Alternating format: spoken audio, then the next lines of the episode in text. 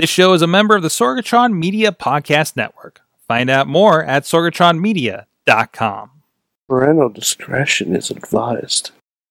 This show is brought to you by Slice on Broadway, supporting Pittsburgh podcasting with the perfect pepperoni pizza. SliceOnBroadway.com, IndieWrestling.us. Check out IWC, RWA, and more. And listeners like you, support this show at Patreon.com slash Wrestling Mayhem Show.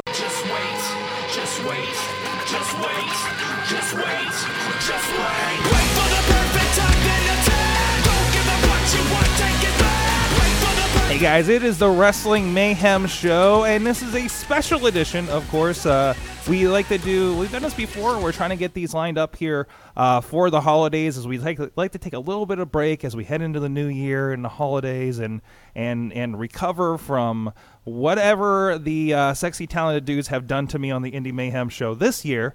Uh, so, you know, we, we had a few ideas coming up, and of course, uh, we had a great conversation earlier in this year uh, with one of our guests that inspired this episode. Uh, so this is going to be all about Impact Wrestling, TNA, Global Force, whatever you want to call them, whatever area, NWA TNA they were at one point, and uh, and and I have a panel of experts.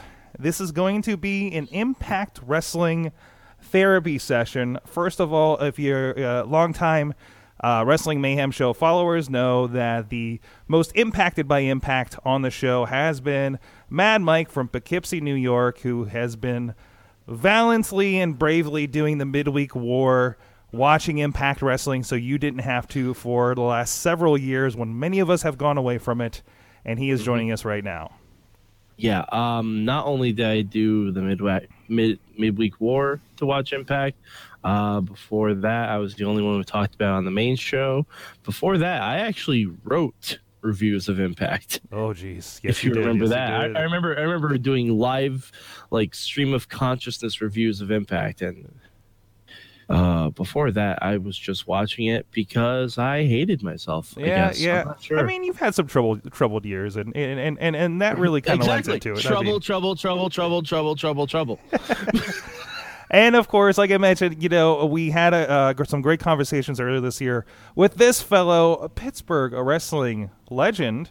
Uh, he is Shirley Doe joining us on the line. Thank you for joining us, sir. Hello. And I used to. go ahead. Oh, good. Sorry. I used to also write an impact report. We used to do a wrestling comedy site called Counting the Lights, and somehow I drew the shortest straw, and uh, I watched. I probably watched twelve years of Impact. Oh, I've watched it from the beginning though, which is what I'm really excited to talk. I'm like literally bursting with excitement to talk about, about the first three shows, which could take uh, the rest of my life to talk about. Yeah, because I didn't watch a lot of the uh, the paper the pay per view ones. Like I, I didn't, a- I didn't I watch the had a- pay per view ones. I, I watched it once I got to Fox Sports, and I pretty much watched it since then. I had a uh, illegal uh, hacked satellite card for DirecTV. so I religiously, well, I got one just to watch the TNA pay per views, which should show you where my priorities as a Mark Live. Oh, and um, also I, I don't know if we'll get to it, but I was rummaging, and I found an old TNA program from 2010. Oh, jeez. Oh, Um, on, I'm just gonna flip to a random page before we start, just so I can get. Oh, um, well, Black Machismo, Jay Lethal, and King of the Mountain, Jeff Jarrett. Oh man. Yeah, lovely. I so the piece of TNA I talked to these guys before. I have the greatest piece of TNA merch. Um, my friend uh, Farnsworth from uh, IWC, one of the announcers, uh, he uh, he for my birthday one year he got me a signed picture of Hermie Sandler, the NASCAR driver that was in TNA, and it has a piece of the guitar that he hit Jeff Jarrett with, and it has a, uh Polaroid of that happening. But it's all in like the presentation of it is in this beautiful box, and it used to hang in my uh, in our room. We used to do our podcast, the, the Kind of Lights podcast, and and which is now my bedroom. And when my wife first moved in, she was like, "What, what the fuck is this thing?" And I was like, I, "It would take a year to explain to you, and it would be so embarrassing." Well, and, and, and that kind of goes with it. You know, TNA was not. Uh, maybe some of us refer, to as maybe a dumpster, fire of a show these days, right? But there were bright spots. There's a reason, like you know, I remember early on in our podcast, you know, we were like, "Oh, TNA is going to be the great alternative," right? And we got to see guys like AJ Styles and Samoa Joe have amazing matches over there. Like, what to you guys were the high points of TNA Impact Wrestling? I like that you started this like I start performance reviews, like because I'm generally going to be like, okay, everything you do is shit, but first let me give you some jelly to go with the peanut butter. I think probably Samoa Joe's match with uh, the Samoa Joe feud with Kurt Angle is probably the high point of TNA because like their series of matches, especially the real MMA influence match, was awesome. That was really good, and I re- and again there was a lot of X Division guys. There was um, there's been some strange characters that came in. You know, there's a lot of AAA and uh, New Japan guys that got their first American exposure. They're maybe not the best exposure, but we'll get to that, I'm sure. Talking about Okada at some point. Yeah. But, uh, yeah. um, You they- forgot Okada was in TNA. Okada was in TNA. Oh, oh, he, he also got uh, mock raped in TNA, and they had to apologize to New Japan the last time they were there. Like they formally apologized to him. But uh, yeah, Gee. Um, but that's probably I would point to those as the best parts. I think the the one good part of it is that I I did not grow up a WWE fan. I grew up especially other territories. I think I talked about last time I was on the show. So the fact that there was this monopoly, it was nice that it's been nice to have another company, but also it's been really painful to have another company at times too. Um, if I had to pick my favorite, like there there were some things I really liked about TNA. For a while, they did tag team wrestling really well. Yeah. Um, the AJ AJ Daniels Joe feud obviously is up there, but I think my favorite TNA feud, and it's a little bit more recent, but it I think it has to be EC3 and Rockstar Spud. Mm. Because they had an amazing just storyline. They they had like because it was with it was with the whole Dixieland stuff. Like Spud came up as EC3's lackey. It was like it was almost like their version of DiBiase and Virgil. Very Okay. similar, o- only like only like their DB, their Virgil actually went up the ranks. Like, um, I mean, what they did with kind of both characters after the feud ended with the head shaving really kind of just spiraled downwards as TNA is wont to do. But uh, the feud that they had that ended with Rockstar Spud getting his head shaved was just fantastic. Mm. I, really, I, I well done. checked out by that point. I mean, Honestly, honestly, that's that's worth a watch. To, That's watch the the the Rockstar Spud EC3 feud. That is worth a watch. Like apart from the Broken Hardy stuff, Yeah. that's the, the, really the only thing in the past like three years of TNA has been relevant for me. That's probably right after the Broken Hardy stuff. Once the Hardys were done, that's kind of when I stopped watching. So that kind of got me re reinterested in it. Uh, and take it from me, I went through a lot of TNA stuff. I watched the whole uh, British reality show where they picked Rockstar Spud. Oh, British Boot Camp. and I had, yeah, I downloaded everything, and I would watch British Boot Camp during the commercials because it was really, if you're going to get punched in the face, get punched in the face for real. Uh, just, and just do it the whole time. But it's like it's amazing that like Marty Scurll was one of the guys, and they're like, yeah, we'll we'll pick Rockstar. Spud. Spud's great, but there was a lot of talent on that show. I also like that they invented situations for the talent, like a very reality show. But I honestly, this is really hard because I have so many of my favorite bad TNA moments that that. So I guess maybe we should. I'm gonna hold them, but I'm bursting with excitement. Well, Who else was in British Boot Camp? Was was it like anyone that WWE has in the uh like in the UK tournament now? I'm look, I'm trying to look it up online. Um, yeah, I'm looking. I'm looking. If only I had a magic box that had every answer in front of me. Uh, TNA British Boot Camp. It was a, a program with two NME at the end of it. You guys know uh, Marty Scurll, Hannah Blossom, Holly Blossom, Rockstar Spud, uh, and then Doug Williams and Al Snow were the mentors, and Mark Rocco, who was uh, t- the original Black Tiger in New Japan. I think that's the whole reason I watched because I wanted to see Ah. roller, Rollerball Rocco beat somebody up. You know who else was in there? Hmm. Nikki Cross. Oh Oh, yeah, jeez. Nikki Nikki Cross, Kay Lee Ray. Oh, yeah. Uh, Dave Mastiff. Yep. El Ligero. oh, Noam Dar. Who's that guy? No one's ever heard of him. Yeah, great. Uh, Danny Burch was in there. Jeez. Well, Boy, they had a lot of wait, guys. In TNA really fucked up. Oh, they had Vi- yeah, Viper too. Wow. So yeah, well, it's like who wants to go to Nashville and work for a shitty company and everybody put their hands under the table? That's a that's a fair point. Uh, from the chat room, you know, while we're on the uh, positive point of our performance review, um, I, I- I did ask, you know, what were the kind of their favorite moments from from uh, TNA history. Uh, Alex Miller out there out west is uh, saying his favorite feud is Generation Me and Motor City Machine Guns, which uh, Generation Me was the Young Bucks, The Young right? Bucks. Okay. Yeah. Um, and also he loves uh, Motor City Machine Guns uh, versus Beer Money. Uh, so you're a real big Motor Yeah. City Machine Guns fan. Well, who is it? Uh, Tina loved, uh, you know, seconding the Joe and Angle feud.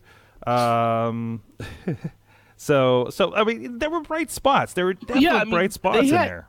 They had some great tag teams. For me, Like- I, I, should I should say my introduction to TNA wrestling was I got an awareness when Insane Clown Posse was guesting on the pay per views. and my friend from from the Art Institute was like, "Hey, come over. I'm getting the the ten dollar pay per view. We'll split it." And we'll see what the hell ICP is doing on, on on this wrestling company, and then that was introducing us to wow, Raven's here doing stuff, and uh, you know uh, uh, uh, who who's this AJ Styles guy, and Ron Killings, and everything like that, and it kind of that was my first kind of awareness of it, and it kind of kept kept an eye on it. BC Steele's in the chat, and it says favorite moment was the reverse battle royal. That is the greatest thing ever.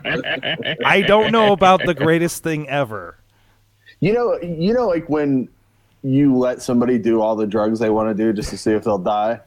Like that's kind of what this TNA was. Like when, like you know, like in WWE, like people were like told Vince Russo, like, yeah, that's a good idea, and they took his really good stuff and used it, and they got rid of most, almost all of his bad stuff. Like Beaver Cleavage made it onto the air, and some of the other crap made it on the air.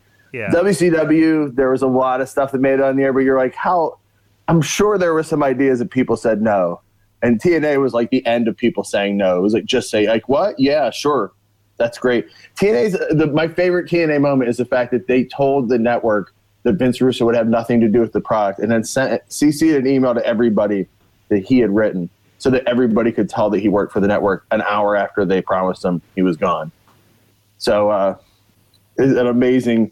he- Not even like a bad wrestling company, like a bet, and like I have major issues with uh, Dixie Carter because she talks about being a PR professional, and I've spent most of my career. That's what I do for a living. I'm a marketing person for my real life.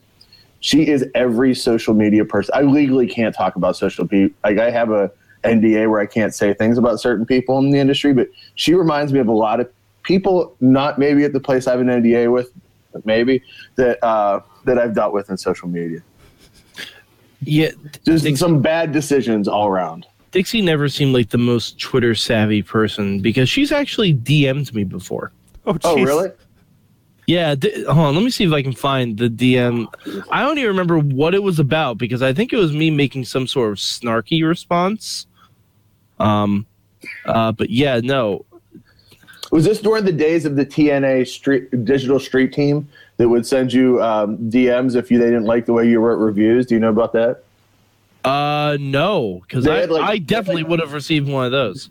They had like 200 fans whose whole job was to go into message boards and do uh, different groups and then find blogs that talk about TNA and try to set them straight about how it was a good promotion. My dream was to get a letter from these people because like my TNA reviews, like generally, I would do like a chart down the side of how many drinks I had had while I was watching it, and like I'd get to like five or six Bloody Marys by the end of TN of watching TNA. That that would explain some of the hate that you've gotten over the years on your on your reviews, Mike. Yeah, well, um, I, I do like to point out, um, I, I, I forgot Jeremy Borash also DM'd me at one point. This Um, is like my it's like my dream to interact with. It's like to go behind the curtain of shit. Apparently, I am. Uh, I found found my DMs from Dixie Carter. Apparently, I'm blocked by Dixie Carter. I'm I'm blocked by Dixie Carter, Jeremy Borash, and Impact Wrestling as a whole. Oh, jeez. And you personally, thankfully, not the Mayhem Show. Um, yeah, no, me personally, like, which is really funny because I don't talk about wrestling a lot on my personal feed. Jeez. They they know they know enough that it, it you're the one, and they're not going to punish the whole show. Thank you, thank you for that. Um, but hey, Jerry Borash, upstanding guy. I, I've had a chat with him before, and I, and I remember like they used to have like we were able to chat with a lot of the guys early on. I remember we had conversations with Eric Young while he was part of TNA. Um, I can't remember how many others, but then like Billy Gunn said something on a radio show and that shut that down, and we can never get anybody again. Uh, so like it, it, it's kind of that weird relationship because uh, you know over the years. Yeah, uh, and um, I don't like Eric Young. We also had um, oh, who was it? The um, the the redneck guy, Oh, Cody Deaner. Cody Deaner. Yeah, the Deaner. who who I ran Oh in, man, I, I ran into him at um, when the Global Force did a show here. Uh, what was that last year? I think. And like I'm I'm standing like next to him at his table. I'm just like, oh shit, you're Cody Deaner because I haven't seen him for years. So I didn't like he's got a different look and everything now, right? And I know he's been doing. I doing would stuff. hope so. yeah, yeah, yeah, right. this is post marriage to one dirty bitch.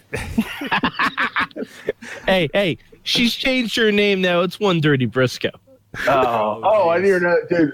Oh my god, is she married to Wes Briscoe in the angle? Because if so, I Oh, would be so pleased. oh no, but that's a crossover that should have happened. Babyface Wes Briscoe is one of my least favorite, most favorite TNA guys ever. Because I've never seen. He literally controls like a PS1 wrestling character. Like I his, forgot entirely about Wes Briscoe. his body does not move from his chest to his knees. Like it's like all straight as a board. And um, he's like one of the most awkward wrestlers I've ever seen, which makes me love him. By the way, I was, I was thumbing through this. I apparently have Kurt Angle's autograph. Man, Whoa. I apparently have Kurt Angle's autograph right there. I've Hermie Sandler's, so I mean, I can't. Yeah, no, there was a few autographs I saw in here. Like I have Earl Hebner's, but I'm like, th- I know there had to be a reason that I kept this, Mhm. and and it turns out I think it's because of that Kurt Angle autograph that's in there. oh, And like, like I said, so so okay, I think we've we've done enough positive here. Um, oh yeah, absolutely. I- Um, we, we've given a lot of credit. I mean, people are going oh, to. there he is, the Deaner. oh yes. Yes, he was And great. Look who's right next to him. Hey. Up, up, down, down zone. Consequences. Creed. That's another of my favorite TNA moments when he took that DDT and puked all over the ring. I've watched the gif of that maybe t- anytime I'm really depressed. If you come in the room and I'm watching Consequences Creed throw up, you know that I'm in a dark place and I need it's like my uh, happy lamp. That's such a deep cut of wrestling. Like really, the fact that I've ever seen a vagina is, is amazing. That I can like like really talk through TNA like to this level. It's really embarrassing. So And- thank and- God my yes- wife's yes, Tina, working and not watching this. Tina, yes. Wes, Wes Briscoe was a part of Aces and Eights, Oh. technically. Aces and eights is something that like you know whenever you go into like that fugue state when you've been abused and you like don't remember things and like things come back. Like every once in a while I'll remember something that happened with aces and eights and I'm like what, what? no. And, and it just hurts. Well, It's Aces and Eights, Aces and Eights had one legitimately amazing moment: yeah. The funeral of Team 3D. yeah that was good. The funeral of Team 3D was legitimately hilarious. Well also the wedding of Hogan's wife uh, Hogan's wife same thing Hogan's daughter and Bully Ray again Oh yeah! Oh my god! Oh yeah see you forgot I brought that I I forgot Brooke Hogan was even in TNA. Oh, she was all over TNA. There were whole shows where Brooke would be in the front row, and I would count how many times the camera would get on her, and I'd be like, "They're not going to put her in an angle." And then they went beyond my wildest dreams Mhm. of putting her in an angle. Wasn't she leader of the Knockouts at one point too? Yes, she was in charge of the knockouts division. my favorite knockout. I'm just going to say it now in case I don't get to say it on the show. Lacey Von Erich is my all-time favorite knockout. I was just about to mention Von Erich. I There was one segment that uh, it's always been burned into my brain yeah, where the beautiful people were trying to create ratings. So they had Kevin Nash, uh, like Kevin Nash ordered a a triple threat mud wrestling match, or maybe it was a one on one mud wrestling match with one of them as a referee. yeah. Just all of them in a mud pit at the same time. Who is the girl that was Katie Birch? Oh, um, Katie. No, it was Katie Lea. Katie Lea, but she had like a vampire gimmick in TNA. Winter. Winter, yeah. Winter, she yeah. actually does like uh, horror movie DVDs now. I just got um Oh my god, I need to see those. yeah, I just I need to see this. company puts up, but she does the intros for them. And Oh, okay. like, She's not actually acting in them. no, no, she just does like a little Oh. intro. And they're I really like horrible movies, so it's most of those. But I love that her character was pretty much a lesbian vampire from like uh, Twins of Evil or Vampires Uh, a les-. A lesbian ghost vampire. Yeah, that no one remember, else She, she also she also did the Ultimate Warrior thing where she could appear in a mirror, but not appear in real life. that was my fa- also. So here's the the most critical problem with TNA. It's the the Vince Russo problem, where Vince Russo one time said um, that he he said that he couldn't figure out the difference between faces and heels, and he was like, and he uh, who's the guy that used to manage? Uh, oh god. See, I can remember a lot of stuff, but names. Once you get hit in the head a lot, I can't remember names real well. The guy who uh, looks like Jake Garrett that uh, used to manage um, the Eli Blue, the Blue brothers, and um, Not. he's the guy. Oh, Dutch, Dutch, Dutch, Mantell. yeah. So he asked Dutch Mantell. He's like, "How do you figure out this face heel thing?" And Dutch Mantell, they were in a hotel room, and I guess Dutch threw a Bible at him. And he's like, "Well, you just look at this thing, and it usually explains how good guys and bad guys work." Wow. And you just go off this. And It- oh my it's god, not a wrestling thing. It's like a normal, just a being a human thing. Is No, how you but- figure out who good and bad is. that's that's not even accurate. Based I- on how TNA does their storylines. But it, there was weeks, pretty much like the if you to understand the underlying crux of every TNA angle is that nobody likes anybody. Even Oh, yeah. even tag partners hate everybody, and eventually it's almost it's wrestling is written by guys that have always had problems with women. Right, like they're usually geeky guys that somehow got successful and could start having problems and could start getting laid, but instead took their neurosis to the wrestling world, which is what I feel like about Vince Russo. And so a lot of his women are always evil. Women always turn on you. No friend will stay your friend. No one will have your back. And large alliances of people and invasions will always crumble and then start another one. So TNA is like a constant backstabbing world. I think that's TNA's mission statement. I think Yeah. just nailed it. But like nobody, there's never there. I can't think of anybody noble in the history of TNA. Um, Jamie Noble. Oh, Jamie Noble, yes. and Ricky Steamboat. They tried to TNA is the company that tried to turn Ricky Steamboat heel. Yes. when he was the in charge of everything, and uh, because Ron Killings told him, "Hey, racism's holding me back. Remember when racism held you back?" I was waiting until Sword drank drank that drink to try to make him spit it out. you almost got him. You almost got him too. all over that that that beautiful expensive mic. Um, Uh, but uh, and then and Ricky Steamboat was like, "Yeah, racism has held me back." oh man. And then like, and, and, and at that point, I and then Ricky Steamboat. at This list that I have, anytime anybody leaves, it's like mercifully they left before the angle was finished. Ricky Steamboat left around week eight, right around when Vader showed up in a sweatsuit. I lost my mind. He literally came out in sweats, like how I'm dressed now. He got paid to be on It's national TV. time. It's pajama time. Time. He's like, "Oh my gosh, that's Vader!" And he literally just had like black, like like just your most normal sweats, like not even a logo or anything on Like them. even if you just watch the four, the first four episodes of TNA, it's a microcosm of the whole company. Like celebrities, ran out of money celebrities, after the celebrities, celebrities getting over on established wrestlers. Yes. um, ha- having someone wrestle twice in the same night, winning two championships, breaking up your first ever tag team champions in four weeks, um, a puppet master, uh, a midget masturbating in a garbage can,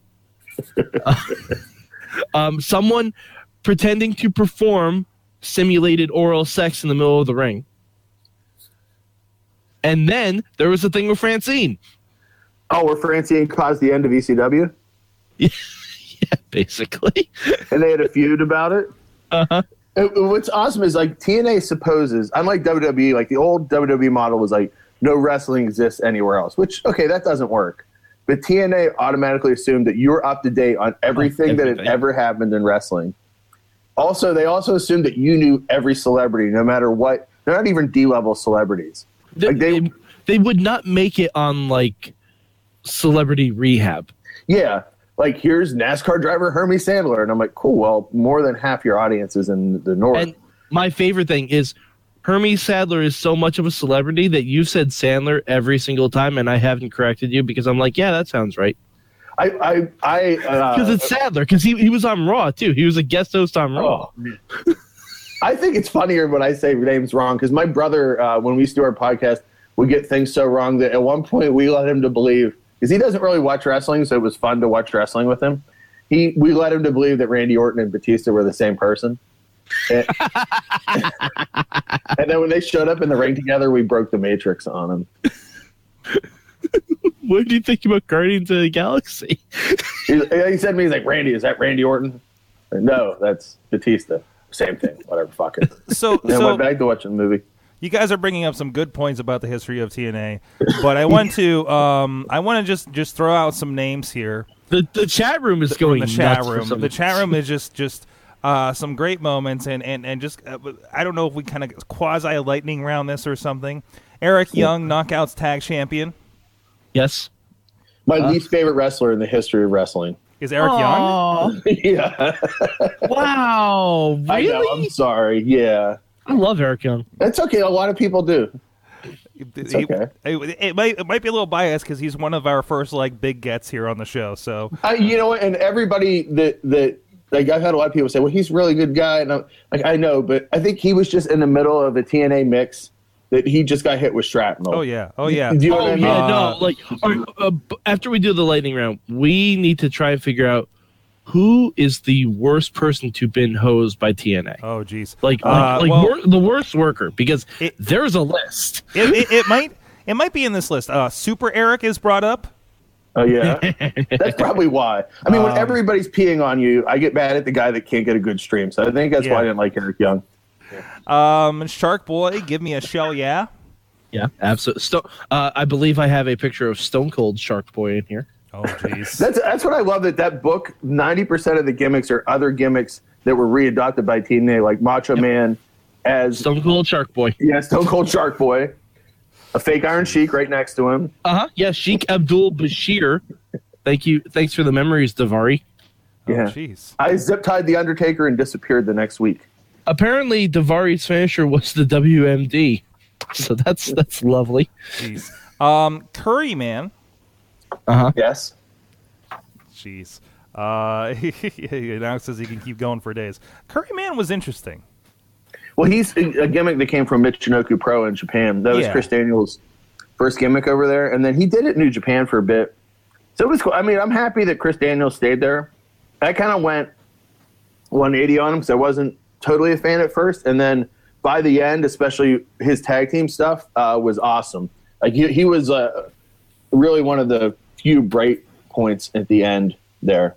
Yeah, when it was him, Daniels, and Bobby Roode, Yeah, that was great. There was there was one segment I'll never remember the gif of it. I don't even remember what the segment was about. I think it was about like celebrating Roode as being champion. But they got him a giant ass chair, and Roode sat on it and couldn't even reach the floor with his feet. So there's this there's a part in the segment where he was just kicking his legs like a little baby. not to break up the lightning round, but another favorite TNA moment is when they used to ice Ric Flair and they would put a Seagram's ice on Ric Flair. Oh my god, yeah. The fact that that shit got on TV is amazing. like and the fact that they did on the like they didn't just do it in backstage segment, segments which would have been enough Yeah.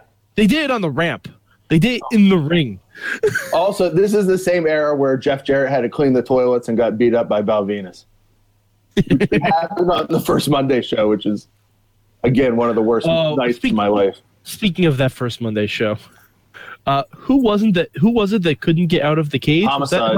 homicide yeah That's I finally convinced my brother to watch TNA, and we were all excited because he was. I told him it's like, well, they're going to be on Mondays up against Raw, and it's not going to be the Monday Night Wars, but it's as close as we're going to get again because we used to always get together for it. And right when that cage happened, he just paused his, it, it, and he was like, "I refuse to watch." another minute of this shit. that guy's I was just hanging out by his legs. Oh god, I This is the remember. same I remember when that we had, charged Samoa Joe a ride to the airport. So. yeah, I, I I remember when the when TNA was going on head to head with Raw. I would actually break it up, commercial break by commercial break. Who had the better segment? Oh man, Oh, that was that was much those were rough respect to times. you for that. Those were rough times. Because I think that was the point when Raw was kind of unbearable too. It's, it's been a while. It's it's been going on for a while. Uh, Alex brings out, hey, remember Hogan coming in? The first thing he said is no more six sided rings, brother. Yeah. And also, we need a ramp so I can make it down to the ring, brother. Yep. I also love that. Uh, Well, no, it wasn't even a ramp. It was a it was a platform. yeah, Like they they- like it was a wheelchair ramp. That's what it was. But it was, it was was, the old it WCW wheelchair- ramp. It was wheelchair accessible, so he could get into the ring. yep. they also they did an angle in New Japan where uh, Jarrett hit Hogan with a guitar and bloodied him, and Uh-huh. then nothing happened for like two years. Yeah, And during TNA during a press on- conference. Yeah, TNA showed it week after week, like Hogan was coming in. And then there was like eight weeks before Hogan came in where every single segment was every wrestler talking about Hulk Hogan coming in. Because I remember my reviews would always start with, you know Hulk Hogan's coming to TNA? And then it would say it almost every sentence. yes, I knew. Uh. I was ready for it. Oh, I don't think anyone's really ready for what Hulk Hogan did. Yeah, you know, that's what TNA is like. Imagine like imagine the worst thing that you could think of, like throwing up in your mouth and having to hold it in your mouth for an hour. You're like, that's probably going to suck. No, it's going to suck a lot worse. It, it's suck in ways that you cannot even imagine how bad it's going to suck. Like TNA will take you beyond as bad as you think things are going to get. I, but but see the problem. Uh, the thing is with TNA, the problem has never been the talent. No, That's the thing. Like like TNA is if you're if you're swiping right on Tinder, all right, Yeah. and you you swipe right on this hot girl, you really match with her, you click with her, you talk with her, everything seems great. You go on a date, date's going great. You know, you're getting to that moment. You're like, okay, do I make the move? Do I not? You make the move, it goes great, and then you go back to her place, and then as soon as the clothes come off, you notice a like Nazi symbol tramp stamp, and it's just like, what the fuck were we even doing this for? See, that's what the problem with TNA is. Like every, I used to see people write like, "I hope they go out of business." Like, I don't want them to go out of business. Like, it's No, nice no, I've never said that. Yeah, it's Like nice I've said that I've said that to spare myself sometimes, but no. Yeah.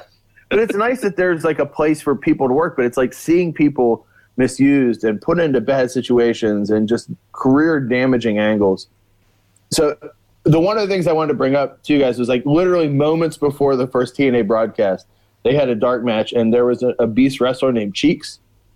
Uh, of course, this is Vince Russo, so his name was spelled C H E E X. X, yeah. And his valet, do you remember his valet's name? Oh, Sweetums? The brown eyed girl. The- Oh, and he was so heavy that he broke the ring before the first TNA show started. So as they went live, the ring was broken and they were fixing the ring, which yeah. is the Ron, Ron, and Don, Ron and Don Harris had to fix it, right? uh, Aerolux. Yes, they were down there fixing the ring, and in the, one of the literally the most indie moments ever. And then the rest of the show was them bringing out old wrestlers that would not be on the show from the past, talking about how great TNA was going to be instead of putting a match out. Also, the the Dupps debuted during the first show, which led to the Dupp Cup, Uh huh. Which- Um, I have the rules of, and the rules still to this day do not of the Duck Cup do not make sense to me.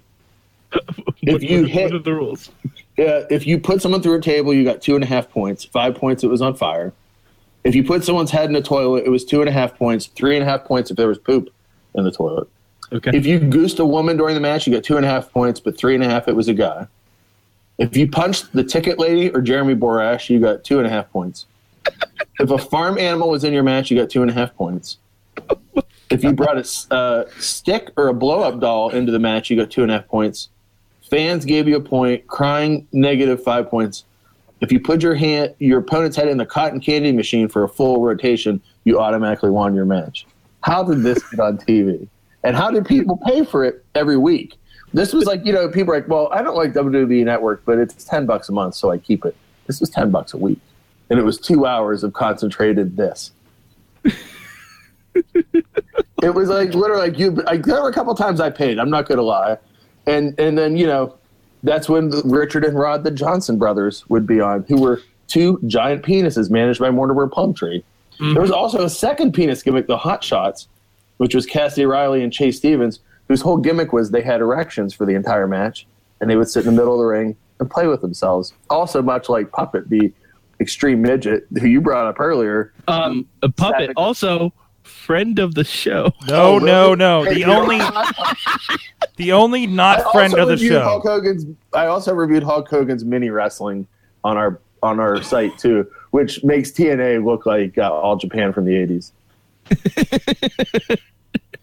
I will say another thing I do like. I really like the new church gimmick. Uh, I liked Malice a lot, and I liked uh, Slash was pretty awesome too. He was uh, uh, trailer trash. I can't remember his name was in uh, Ohio Valley, but I really liked that gimmick, and especially I like I always like Sinister Minister stuff. So I really liked how those guys kind of went from being heels to kind of all of a sudden getting over. They had some really good matches with the uh, America's Most Wanted, which was a really hot tag team pre uh, what's his name going to ECW, which is Yeah, And America's Most Wanted was only put together because they were literally entering the arena at the same time.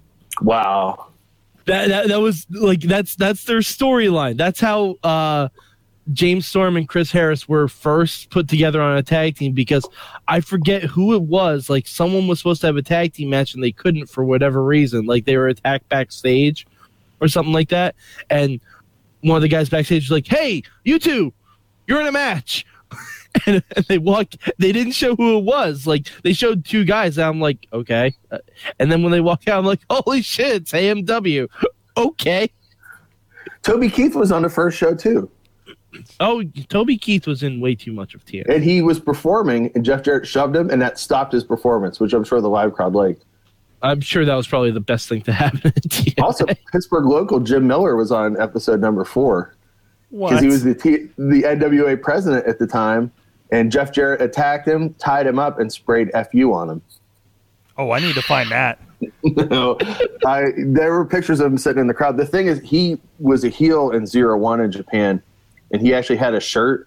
And I have friends that have been looking for the shirt to no avail of that he sold as merchandise, which would be amazing to have. The other thing I can say I liked, I really liked the Malice Ken Shamrock match from the first show because um, Steamboat called most of the match in the ring for the guys, and I really liked.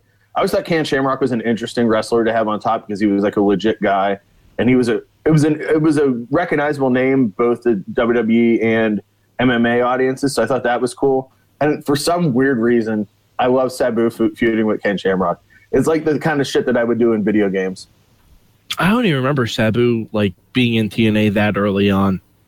Yeah, he was by show five. Then also Scott. Hall, I don't remember Scott Hall being there, and I also don't remember Scott Hall feuding with uh, uh, Brian Christopher. right? Brian Christopher. Yeah, Yeah.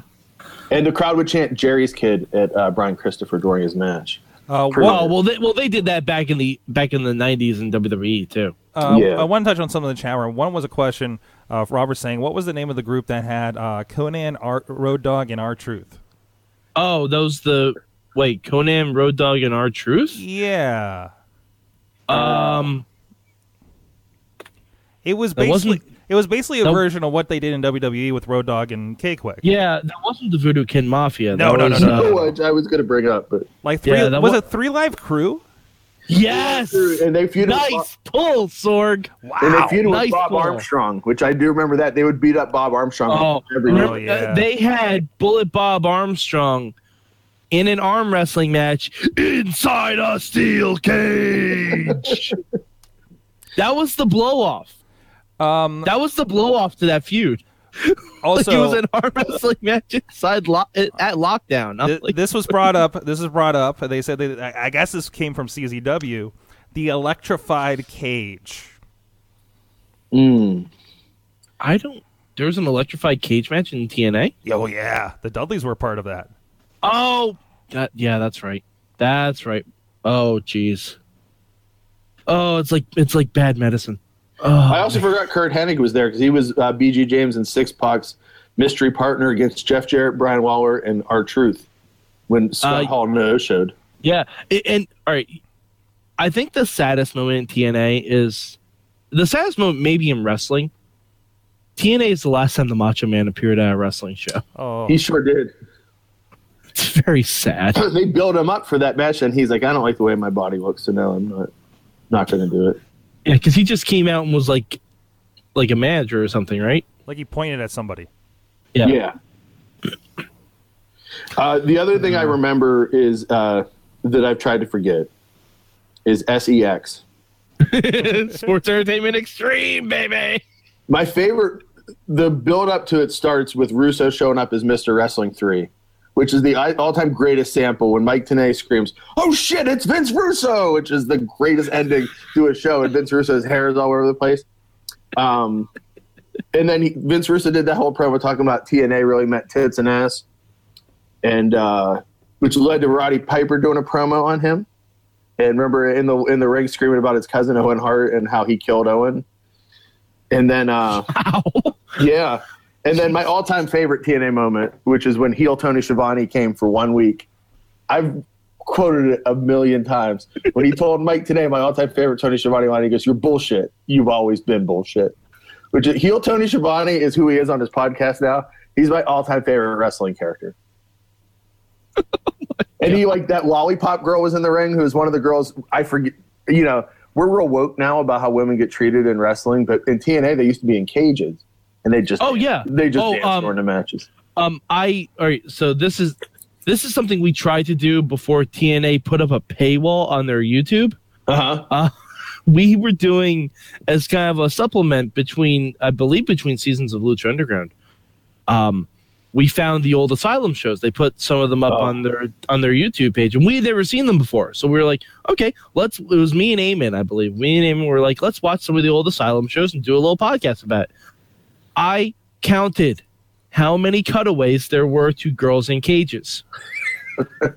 I count for one episode.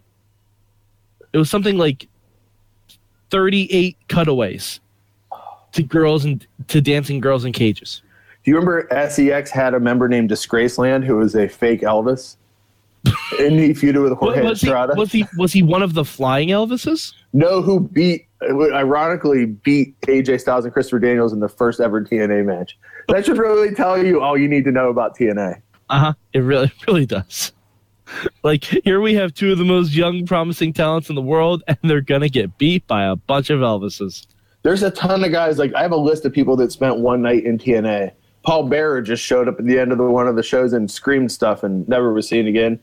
Wait, what? Did he come out as Did he come out as Percy Pringle? No, he had black hair. I think that they called him Percy Pringle, and they're like, "Who?" Okay. But it was always like the Nitro kind of ending, where it's like, "He's not supposed to be here," and then this person would do something and then never show up again. Uh, Mr. Wrestling Four showed up, and it was Ivan Nikita Koloff, who uh, turned turned against Vince Russo and then left the next week. Bart Gunn, Bart Gunn was in for a week.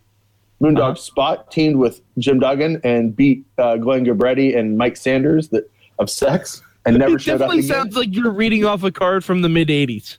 It's a, um, was uh, Ron Killings' bodyguard. Mike Awesome was there for a bit.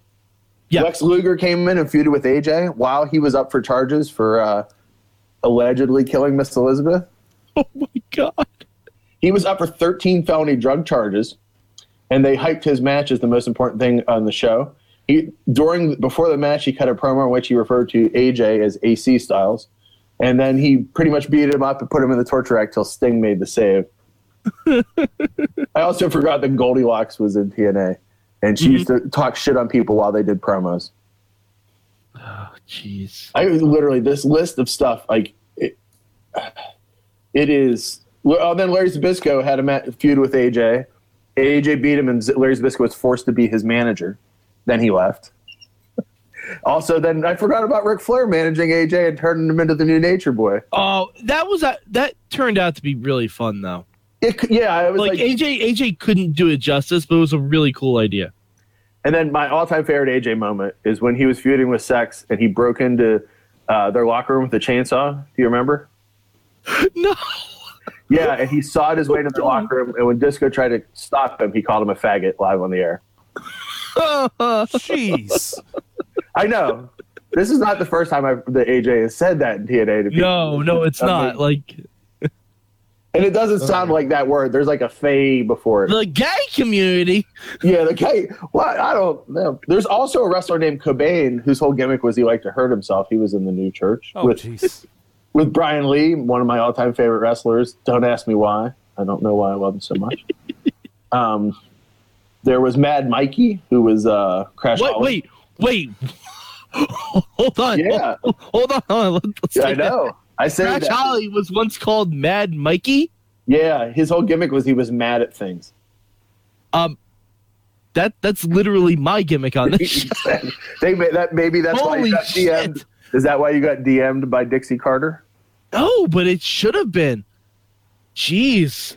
Wow. Okay. So in a, in another universe, I was Crash Holly's once appearance in TNA. Okay then. Yes.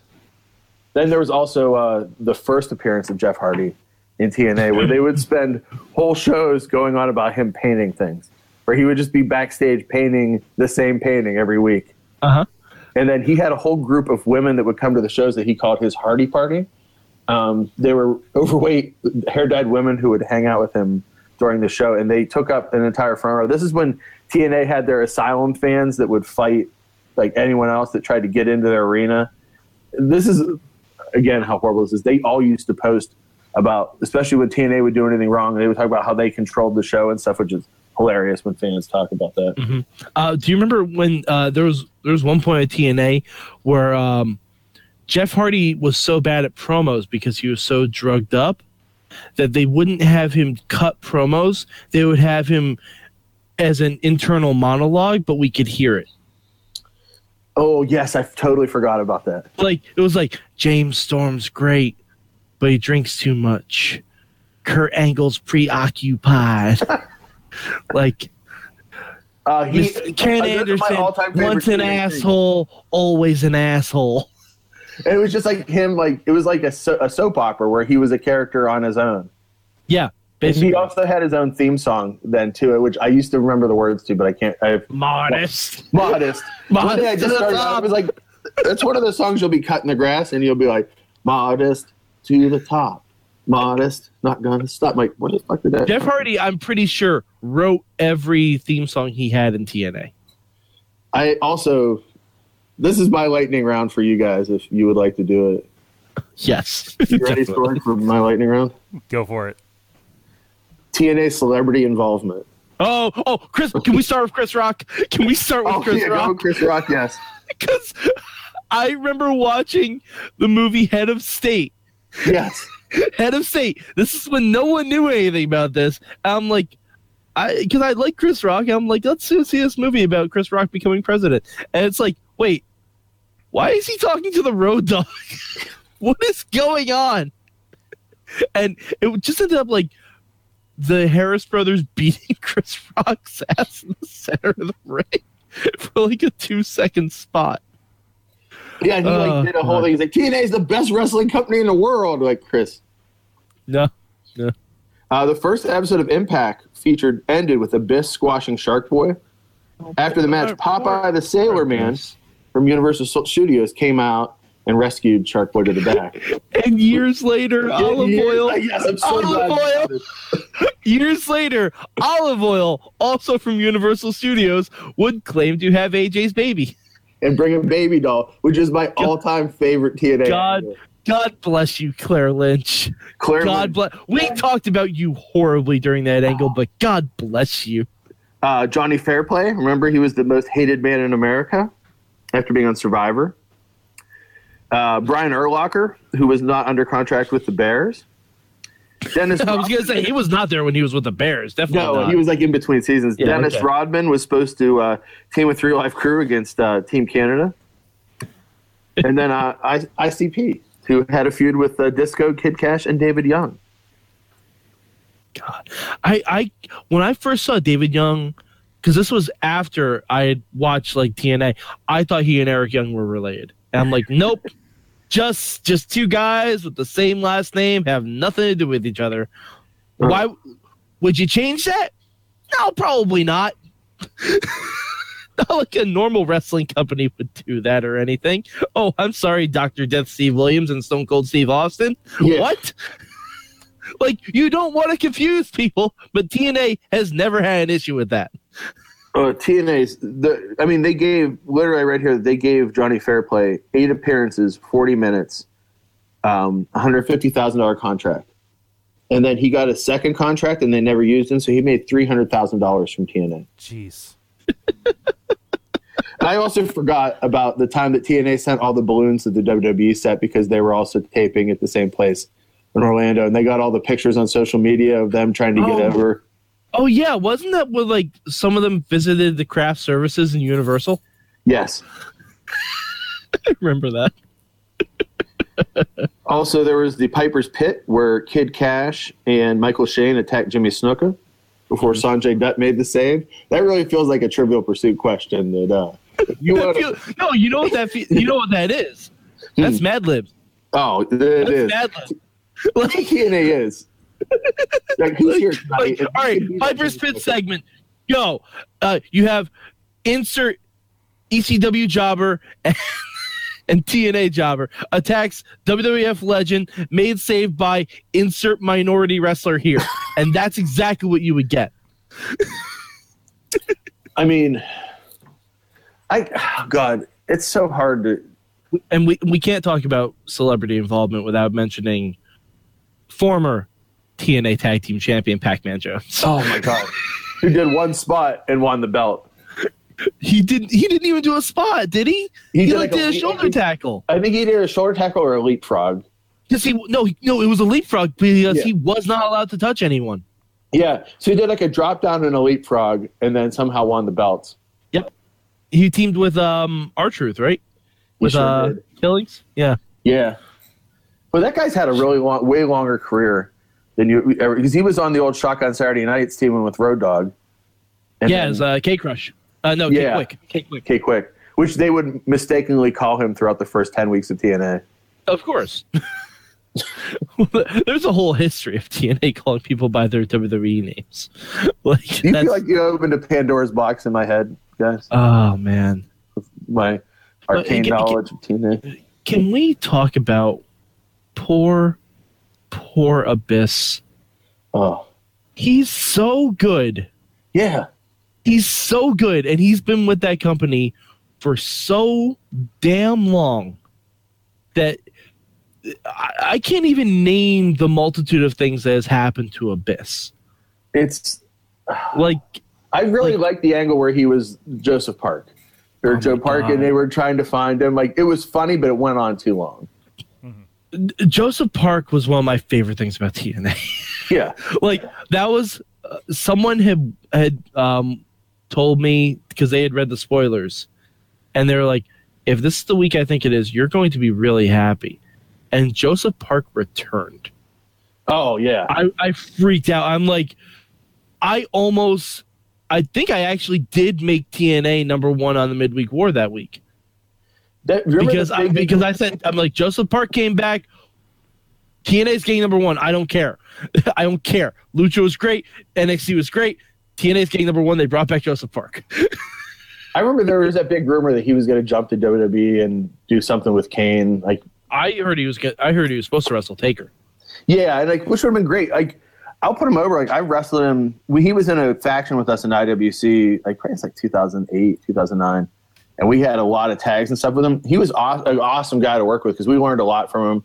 I only wrestled him once. The first time I ever wrestled with him, the first time I ever met him, we were in Canton. I think I don't know if I talked about this before with you I guys. think you did on the show. Yeah, and it was like thumbtacks, barbed wire, coffin. I tell you what, though, like that's what I love about Abyss's gimmick is when you meet him in back, he looks like Joe Park. Or Prince Oh, yeah, well- Justice. like he's the nicest guy ever. And then when he's out there with that shit on, I'm like, is this a good idea for him to be out covered in barbed wire and wrestling this maniac who's wielding a chain and like running toward me? Yeah, I, I met him once at a signing. He was the nicest guy. Oh, he's super and a great, like a really great mind for putting matches together. And like, he's like one of those guys that I think this is in America, the hardcore style is kind of maligned where it's like, well, that's really not wrestling. But I always looked at his matches. Yeah, he's done some crazy, dumb stuff with some techs he doesn't have to do. But like, if you watch his matches and took that stuff out, the near falls and the way the stories are put together are really great, entertaining matches. And I think he just never got the recognition. I always thought like, well, maybe they should give him the belt or give him a little run on his own to kind of because he's been a lifer. Other than Yeah. Borash, I think he's the longest, probably the longest guy there. Yeah, And- actually, probably is. Yeah. Or maybe Yeah, James Storm. Maybe James, James Storm. Storm. Well, that's why I was so excited when James Storm showed up in NXT because I Oh. was like, like this is awesome because like I love James Storm too, and uh except for his era of hitting people with a beer bottle in his matches, like when he was a heel. Yeah. But um, I was so excited about it, and then it was just like, Yeah, James Storm.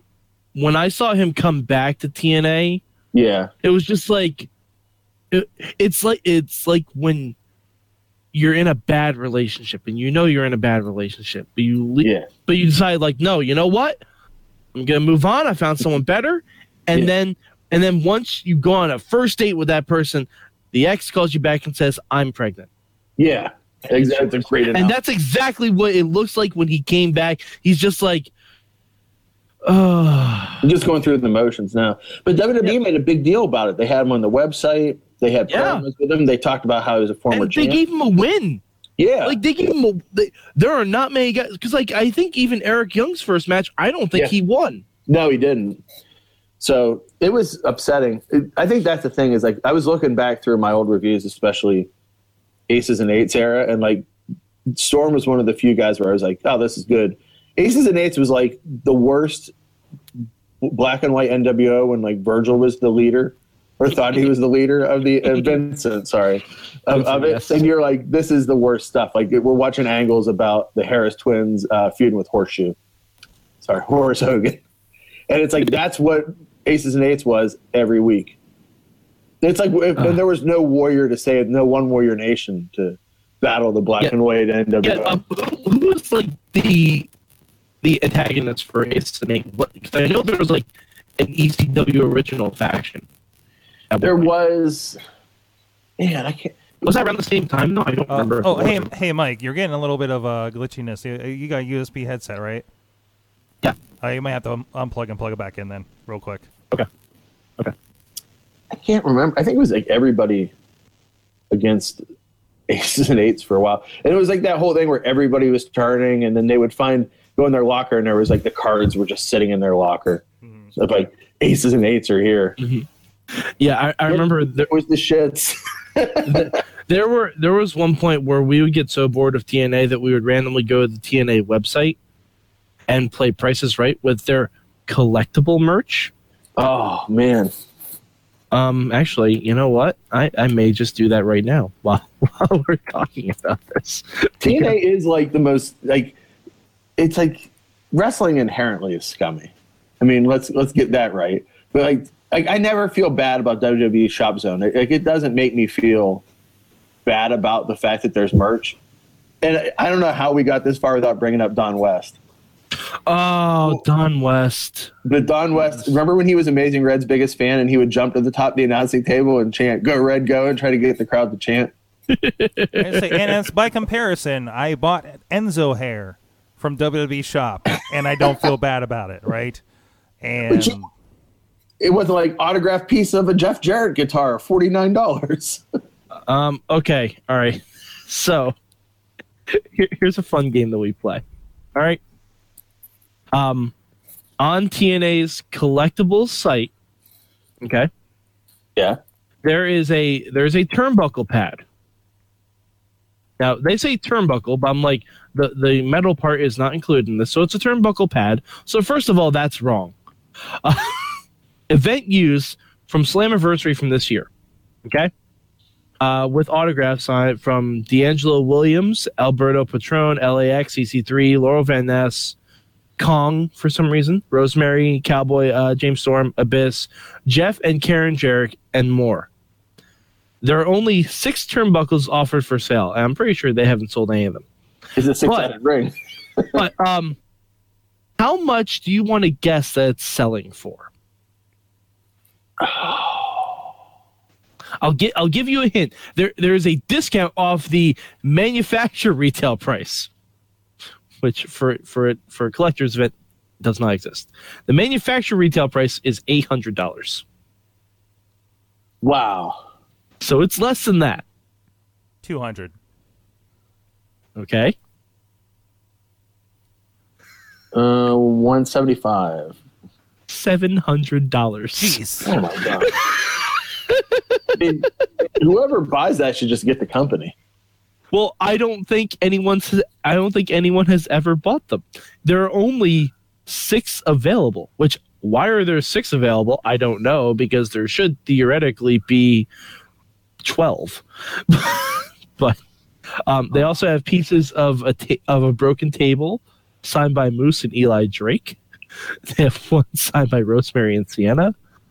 Um, yeah, th- there's there's a lot of there's a lot of messed up stuff. My favorite TNA ism is what I say all the back is every time Mike Tenay something would be happening, Mike Tenay would be like, "Let's go to the back, or to the back." Or oh, oh, all right. So this was one thing TNA did that really pissed me off all the time. Someone's asking in the chat room, "Is the tape library included?" For seven hundred dollars. you can go to any half price books. Trust me. Oh, Every time I Alex go, was saying find hundreds of EV 2.0 was the ECW reunion TNA. Oh my god, I forgot because Balls was in it. Yep. And, Ball- uh, oh, God. Yeah, Was they it Sandman in it too? match. But Yeah. and, and Rhino was in it, but they called him um oh they called him something different. Yeah, I can't remember. God, I don't even remember because because WWE had like all the names at that point. this is like remembering the car crash that killed your family. like you need to tell the lawyer what happened, but like you don't want to remember. It's too traumatic. Yeah. Um oh there was oh there was one time where whoever was scripting the show literally did not know how to script it with commercials. Oh yeah. So every time they ended, they would finish the show on YouTube. I, Keep fr- in I mind, remember this is this was when this was taped. It wasn't live, and they did uh, every show would end with "Stay tuned for reaction." like TNA reaction, they would finish the main event on YouTube and then have a post show. I, Oh God. I have a Uh. list here of the 20 worst moments of TNA. I disagree with a lot of these, but I, I'm sure we could think of some more, some worse moments. oh, uh, well, Joker Sting is a, is number 20. That's a lie. Joker Sting was his best version. You think? I, I, I truly believe that because it looked like he was actually having fun. you know the story about his nickname, right? About Real Estate No. Steve. One of the MMA guys that was there um, h- h- worked out at Sting's gym and didn't know that Sting was a wrestler. So whenever Sting came backstage and was meeting everybody when he started, he's like, "Hey, that's Real Estate Steve," and they're like, "What are you talking about?" He goes, "Oh, he's a guy who comes to our gym, tells everybody real estate tips. He's a great guy." I'm like, "Well, that's Sting. He's like one of the greatest wrestlers ever." He goes, "Nah, that's Real Estate Steve." So for years, that's what I've called Sting. Real estate Steve. Road Warrior Joe's animal's name too in my life, which is a much better name. Oh God, Real Estate Steve is great. That's how he should have showed up in WWE. Oh my god! Well, it's isn't it kind of how he showed up? Like he was Well, yeah. he was treated so was well. ju- He was literally just taking up real estate. Yeah. I like whatever you're like. Oh, the NWO is back together and DX and nah, forget this. And and why why is Wire Hall and Nash helping Sting? That doesn't make sense. Okay, so what what, what else is on this twenty worst? Uh, I forgot when um, uh, Rellik. oh, hey, did you know that's killer spelled backwards? yes, as they told me every week. And also, was, I got uh, to a point where every time there was a new shitty gimmick in TNA, I would always just say, "Oh, it's Jobber spelled backwards." a puppet pulling a gun on Tom Arnold and uh, Jeff Jarrett. I mean, to be fair, he probably should have just finished the job at that point. We wouldn't even be here talking right now. Oh. Ooh. What on Tom Arnold? Oh, okay. Well, You already, all right. you already did True Lies. It was great. I mean, where else after that? Uh, what was uh, Goldust's gimmick when he was with Rellik? Black Reign. That's right. Oh, the Black rat. Rain. Black Reign with his Is it- rat named Terry. That's right. Poor, poor Marlena. horrible. Uh, Orlando Jordan's bisexual gimmick. Yep. Oh. Oh. god, the the lotion. It puts the lotion on its skin, or else it gets the job You remember again. when he poured the, the milk all over his face and he wrestled the match with milk all over him? Okay. Yeah. Okay. So so do you feel? I, I have this thought. Do you feel like Velvet or uh, what what the was his name? Velveteen Dream. Velveteen. Velvet Dream. Uh-huh. Velveteen Dream. Velveteen yeah. Dream is like a a like make good on bisexual Orlando Jordan of some Yeah, sort. Yeah, it's the same gimmick. it is, but it's Well, just I mean, like. it- but this is okay. Prince. Yeah, It's Prince. Oh yeah, I, I I mean, yeah. I mean, it, I it de- that- definitely seems like a tamer version of it. Or- Orlando Jordan acted like that, I guess, backstage and at the bar after shows too. And it got to the point that Ric Flair, of all people, he who gets naked and wags his dick around wearing the belt after shows, uh, got so upset the way he acted, he told him to settle down and to get out. That and that's probably just Ric Flair's personal stuff. Yeah. like, hey, stop stealing my gimmick. Offending people with their dick is my job. I forgot when there was the, the Indian invasion uh, in TNA with uh, Mahabali Shera. Oh, whenever Mahabali Shera, Yeah. the Mahabali Shera is the worst wrestler I've ever seen in TNA. I have never seen a good. I've never seen a passable match with Mahabali Shera in it. tried to get that Twitter thing going for his dance? Oh yeah, yeah, and he didn't know how to do it half the time. It was Yeah. Um, there was a time when TNA was first going to do their India tour during the Bound for Glory tournament. That it was a rumor that Mahabali Shera was going to win that title in India. Oh, oh, that's right. And again, WWE was like, "Hey, that old TNA gimmick was really good. We should do that one too." Yeah, Rob Terry is another worst moment of TNA, Oh, Rob Terry wasn't horrible. It- and not- Eric Wa- Erik Watts is another one. I forgot Erik Watts was there. Jeez. I don't think Rob Terry or Erik Watts deserve to be on the tw- the top tw- the bottom twenty list of TNA. Well, Erik Watts was Goldilocks' boyfriend. That's how he came in. Oh, And then, of course, he turned our Lacey Von Erich is number ten on the list, which makes me so happy. Oh, oh, Lacey. Did, did you ever see the video on YouTube of Lacey Von Erich POV wrestling? No, Oh, that that that's worth a look. it's it's it's unnerving. uh, also Ric Flair did the thumbtack match with Mick Foley, which is really the nadir of his career. I Yeah, think, in all of recently featured on the Thirty for Thirty. that's right. ESPN, which I I can't I can't believe they did that. I Well, can't they couldn't they get the WWE footage. Yeah, yeah, I noticed that. Like, I think the only footage they had was uh, from WrestleMania. Yeah, The uh, "I'm sorry, I love you." Yeah, that's Yeah. um that, that- that, you know, and and that's something that both Ric Flair and and Mick Foley has even I think addressed it in in the latest um documentary they did with him was like, yeah, I went and did a match after my retirement. It was a bad idea. Yep. Oh, yeah. So, yeah. I've heard Jim Neidhart coming in to feud with uh, Jay Lethal for one night. Jeez. Jesus Christ. Uh, Mr. Spectacular, Jesse Go- Gutierrez. Oh no, Jessie Godderz turned really good. He did. Jessie Godderz turned amazing. The uh oh, the bromance. Yeah, bromans were awesome. The first night he came in though, where they made it like a big deal, like everybody should know who he is. Oh yeah, no, they they tried to make it a big deal, and I'm like, why not just bring this guy in and have him work his way up? And that's what eventually what happened. yeah, he got really good. I yeah, Jessie Godderz is great. I really like Jessie Godderz. I forgot. I ha- again, TNA is like one of those places where, like, how did I forget Garrett Bischoff? Jeez. And um, if if there's one person not mentioned on there, I, I need to bring it up. Uh, Remember, Did- Garrett did you- Bischoff had his name over his heart. Like it was like he was always wearing a Carhartt shirt. yeah, and it was always it was in the Ford. Um, it was in the Ford logo. And then he he had that match with his dad where he threw his dad in the toilet and he came out with all the blue blue shit in his hair, and that was what was supposed to write off uh, uh, Eric Bischoff. Uh, big fat oily guy who was uh, Hey, hey, hold on. That is longtime friend of the show, Chris DeJoseph. it is. That's a longtime friend of the show, Chris DeJoseph, now co-executive producer on Lucha Underground. we all have our bad part. Oh my God, how did I forget this? Jenna Morasca, who did the uh, that match with Sharmell, which is pretty much considered the all-time worst match uh, ever. It's where really the bad. it's where It's the really. Botchamania minus five stars shout comes from. And Pittsburgh's own Jenna Morasca. How can I forget? She Uh, went to Duquesne. Man, isn't it sad where they're like, who was the most successful wrestler other than Kurt Angle and Bruno Sammartino to come from Pittsburgh? And you're like, Jenna Morasca?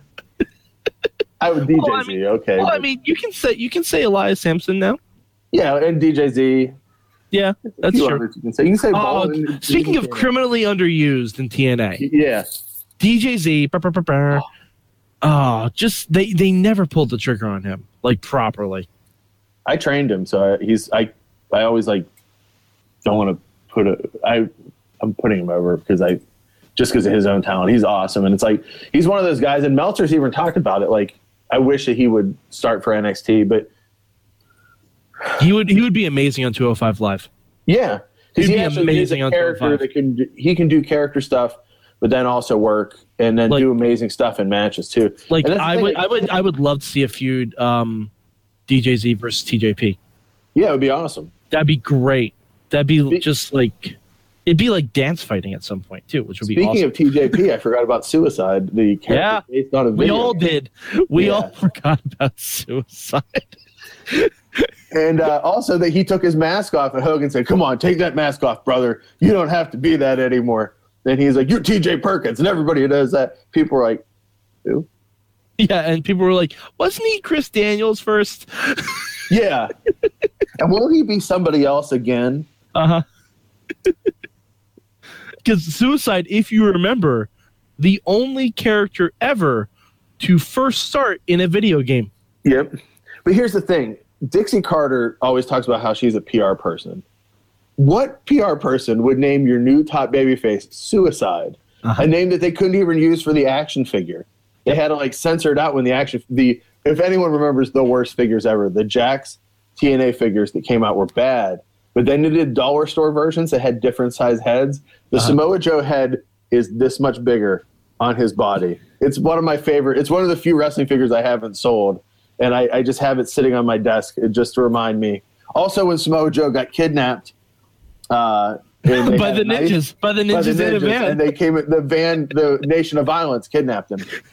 Also, well, no, no, we never, we never found out who that was. No, We never found out who that was. That's like, that's like who was driving the limo in WCW. Like, we never found out who that was. I really think we need to do maybe at some point one more of these because like the all the Scott Steiner stuff in TNA never got. Oh, jeez. Scott Steiner.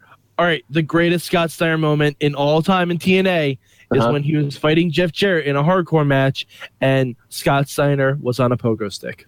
Oh, that's right. I, Ah. I, I, I did just recently share the the math promo Oh, on that's the so Mayhem good. Show Facebook. It's- so It's still amazing. um, still amazing. So we we do need to wrap up here. Yeah, and I think I think if you know we've talked about a lot of the ups and downs, mostly downs of Impact Wrestling, TNA, um, and and we didn't even get into the most recent stuff of of you know who knows what's happening with the you know uh, the branding and the their ownership and Oh, the- everything. the- but they're on they're on TV every week nowadays saying Mm. MMA is better than pro wrestling. oh boy. But anyways, just like Dave Meltzer. what Yeah. what is the biggest takeaway you you have? What did what did you what is the what have you learned from TNA wrestling? what is the one big thing you've learned from TNA wrestling over the years? Leaving it is the best thing you can do. Ooh. Yeah. No, no, I'm serious. Just just look at the track record. Christopher Daniels, Frankie Kazarian, Samoa Joe, AJ Styles, Kurt Angle, um, Okada, uh, Eric Young, Bobby Roode. I'm I'm and there's more. Jeff Hardy. Even Jeff Hardy came back. Matt Hardy came back. Uh, leaving it is the best thing you can do unless your name is Hulk Hogan. I think because the only the only person who I think did worse after he left TNA was Hulk Hogan. I think the one guy who did well there, Bully Ray's the only guy, I, one of the few guys I can think of that became better Like the Bully Ray Yeah. character, I loved. As much as I hate Aces and Eights, him as a heel and work rate and cutting the weight and everything, he was awesome. Yeah, Bully Ray. Bully Ray was one of the legitimate high spots of TNA. And that was I was kind of sad that he didn't get to do that character in either NXT or WWE because I think that that character could have really uh, had like another year of steam on a on a bigger stage. Definitely, absolutely. Because they tried the the Bubba Ray uh, solo gimmick when they um, did the first draft, Yeah, and he was the hardcore champion and everything, and he was really good. He was out of Yeah. shape, but he was really good, and he just took all that stuff and used it in his Bully Ray character, and Bully Ray was amazing. and then you also got Batista to come in with Devon. That's God, what horrible knowledge I have of wrestling. T- Tina saying Mr. Anderson was an upgrade, and I don't know if I necessarily agree with that. I take it back. Eric Young is not my least favorite wrestler of all time. Ken Anderson. Ken Anderson is my all-time least favorite wrestler of all time. Like I've never seen either him or Mike Sanders. I've never seen two guys that like were seemed more above wrestling and didn't care that just were the sh- just the dregs of making me hate everything about life. Hashtag below average Mike Sanders. I, I think what I took away is that if you think so, there's 15 years of TNA, and it was two hours a week, 52 weeks a year. Oh no, no, don't do this math. Yeah. Don't do this math for me. So each, so what is that? 52 weeks times two hours, sometimes three hours, but what 104 hours a week? That's good job bad at math from Mm-hmm. taking chair shots. Four days a year, so 60 days of my life, not counting pay per views, Okay. European specials, direct TV only specials. British boot camp. Uh, what was the show that was on uh, YouTube after the show? Reaction. reaction. I probably spent over two months, and that's two months of staying up like on meth or Adderall, twenty four hours And that straight. doesn't even count the podcasts and reviews that we've done the I time know- oh into god, that. dude, I would spend three to four hours looking up references and like and like funny quotes and clips and like and like converting clips and making animations and stuff when I would do my reviews. Dude, I, if I spent that much time on my career, I would be so far ahead. Like I'm happy now. I have my own business and I do well. I would be so much further ahead. Like say if I took one thing that I never did before, like not TV VCR repair, but like let's pick like something. you know what I mean? Like say like building model ships, and I'd never tried it before. But if I took 60 full days of nothing else, not even eating and sleeping, 60 full concentrated days on building model ships, I would be the best model ship builder arguably in the world. Instead, I wasted my time on TNA, and that really is the saddest. The the person at TNA treated the shittiest was me. Both of us. Both Of us. Wow. Both of us, yes. Both of us, Like, both of us. When I Because- met you the last time, I felt an instant bond. When I looked in your eyes, I saw the the sadness that only someone that has watched TNA for this long. It was like you looked It's at me like like, it's like when you look at a puppy during the Arms of the Angels commercial. Like, oh yep, yeah.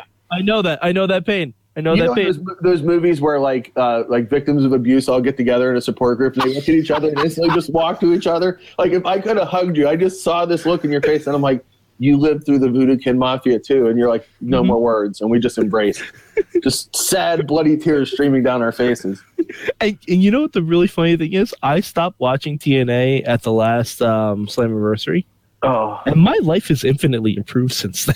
Dude, I- you know what? Like you would think, like part of me would be like, I wonder what happened in TNA. Like I should check that back out. At no moment, like it was the best cold turkey I've ever. Like 'cause I've had to quit other things, and you're like, I'd really like to do that again. You know what I mean? I'd really like mm-hmm. to start start drinking more again. No, there's no moment where where I was like, like oh, just a one more hit. I missed that one hit at TNA. No, Like, but right now, we like, talked about it for an hour, and I have no interest. Like occasionally, I um, uh, one of the sites I go to does like um a fun review of TNA. I'm Yeah. like, oh, let me just click on this, and I just start reading the first paragraph. I'm like, wow, I. Yep, I'm. I'm really. I'm glad I'm not watching this anymore. I was going to just- start watching it when Billy Corgan took over. And- Oh, oh, Yeah. we didn't. Fuck, we didn't even talk about Billy, motherfucking Corgan. Well, maybe we'll have a part two of this, Oh, guys. God. Oh, we'll have to have a part two. We'll have to have a part two of this. Yeah. Uh, Sorg, I have we do, so many things we to say, and I don't want to take. Like, if I start, it'll just. Yeah. No. Sorg, we have some lessons in the chat room. We do it. We do. We, we do. We do. Okay. All right. We. Real quick Um, here. Uh, Alex Carr says he learned that the lower ex- expectations for wrestling television. uh, Alex Miller learned that they have amazing wrestlers, but trouble writers and uh, trouble writers and management. Well, yes, That's accurate. That's accurate. Um, Yep, there you go. Yeah. Yeah. Oh, jeez. I tell my one last TNA story, but my brother used to be a DJ for wrestling, um, and because he had all the equipment, he was a DJ before he did his career now. So he would always play the music on like IWC shows, Steel City shows, and he had I don't know why he had this gimmick where every time someone would give him the title belt, he would write his name behind the plate because he was a graffiti guy kid too. So almost every belt in TNA got tagged with my brother's name behind the plates, and then so he decided after one show we all went out to eat and AJ was with us and he's like, well, where do you want to go eat? And AJ's like, I don't know, Arby's is good. And I was like, you're the fucking world champion. We're not going to fucking Arby's. He's like, Ric Flair doesn't go to Arby's. And he goes, Ric Flair makes a lot more money than me. So we got him extra potato cakes and horsey sauce. oh, poor AJ. We, I actually did a GIF on our because we told that story in the podcast, and I had a GIF of AJ wearing the Arby's hat, and it said "Good Mood Food" when that was the Arby's uh, tagline, and his his old vest that with the hood up had like the Arby's mitt on the on the back of it. It was like the most the most I've spent on a Photoshop. And I really like AJ; he's an awesome dude. But it was I was like, "Man, I hope he never sees this. Other than me, the the GIF I made of Chris Benoit wearing the Homer Simpson choking Bart shirt. Is probably the thing I'm most embarrassed about that I've done in my career. Jeez. wow. Well, I'm glad that you guys have come together on this. Some new Yeah. fast friends over Impact Wrestling. Shirley Doe, uh, is there anything you want to plug? I think, um, uh, yeah, the Rise Wrestling uh, is. I saw you went to one of the shows. Their shows are great. Um, P- I'm in PWX Wrestling still too, and you can visit my movie site uh, to see me write about satanic horror movies instead of wrestling uh, with this much zeal at bnsaboutmovies.com. And we do a podcast there too. So, and I really, hey guys, I really appreciate you inviting me because it's been a rough week of work. So this was an awesome break in the middle of my work week, and and I, it was a very cathartic moment. These are things that I can't talk about to my wife because she just rolls her eyes and she's like, I don't care about wrestling. We, we should just do this like once because Tina's saying she wants to be on the panel. I'm like, Tina, we'll do a part two. You can, can come I on. can I join the misery panel? She says. Oh. it really feels like this was more entertaining than any episode of TNA. Jeez. Not like, not to put my put ourselves over, but there was Oh, more I- forethought and more planning. Yeah, and and we actually had a finish. Oh, Mad Mike is Mad Mike four eight eight three on the Twitter. You can see him all over Wrestling Mayhem Show Network.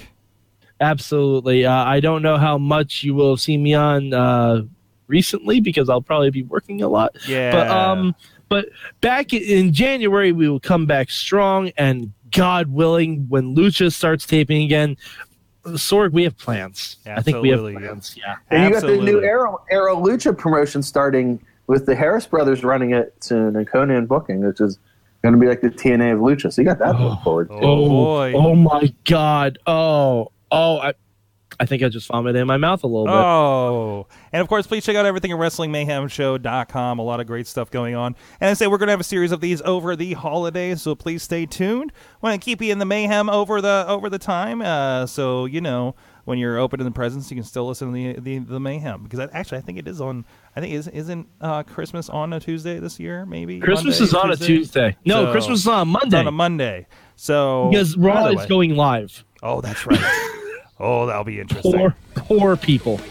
All Poor right. So thank you so much, Shirley Doe, Mad Mike, for joining us. Uh, we'll see if we can do this again. Until the next time, Mayhem out. Just wait, just wait, just wait, just wait. Wait for the perfect time, then attack. Don't give up what you want, take it back. Wait for the perfect time, then attack. This show is a member of the Sorgatron Media Podcast Network. Find out more at sorgatronmedia.com.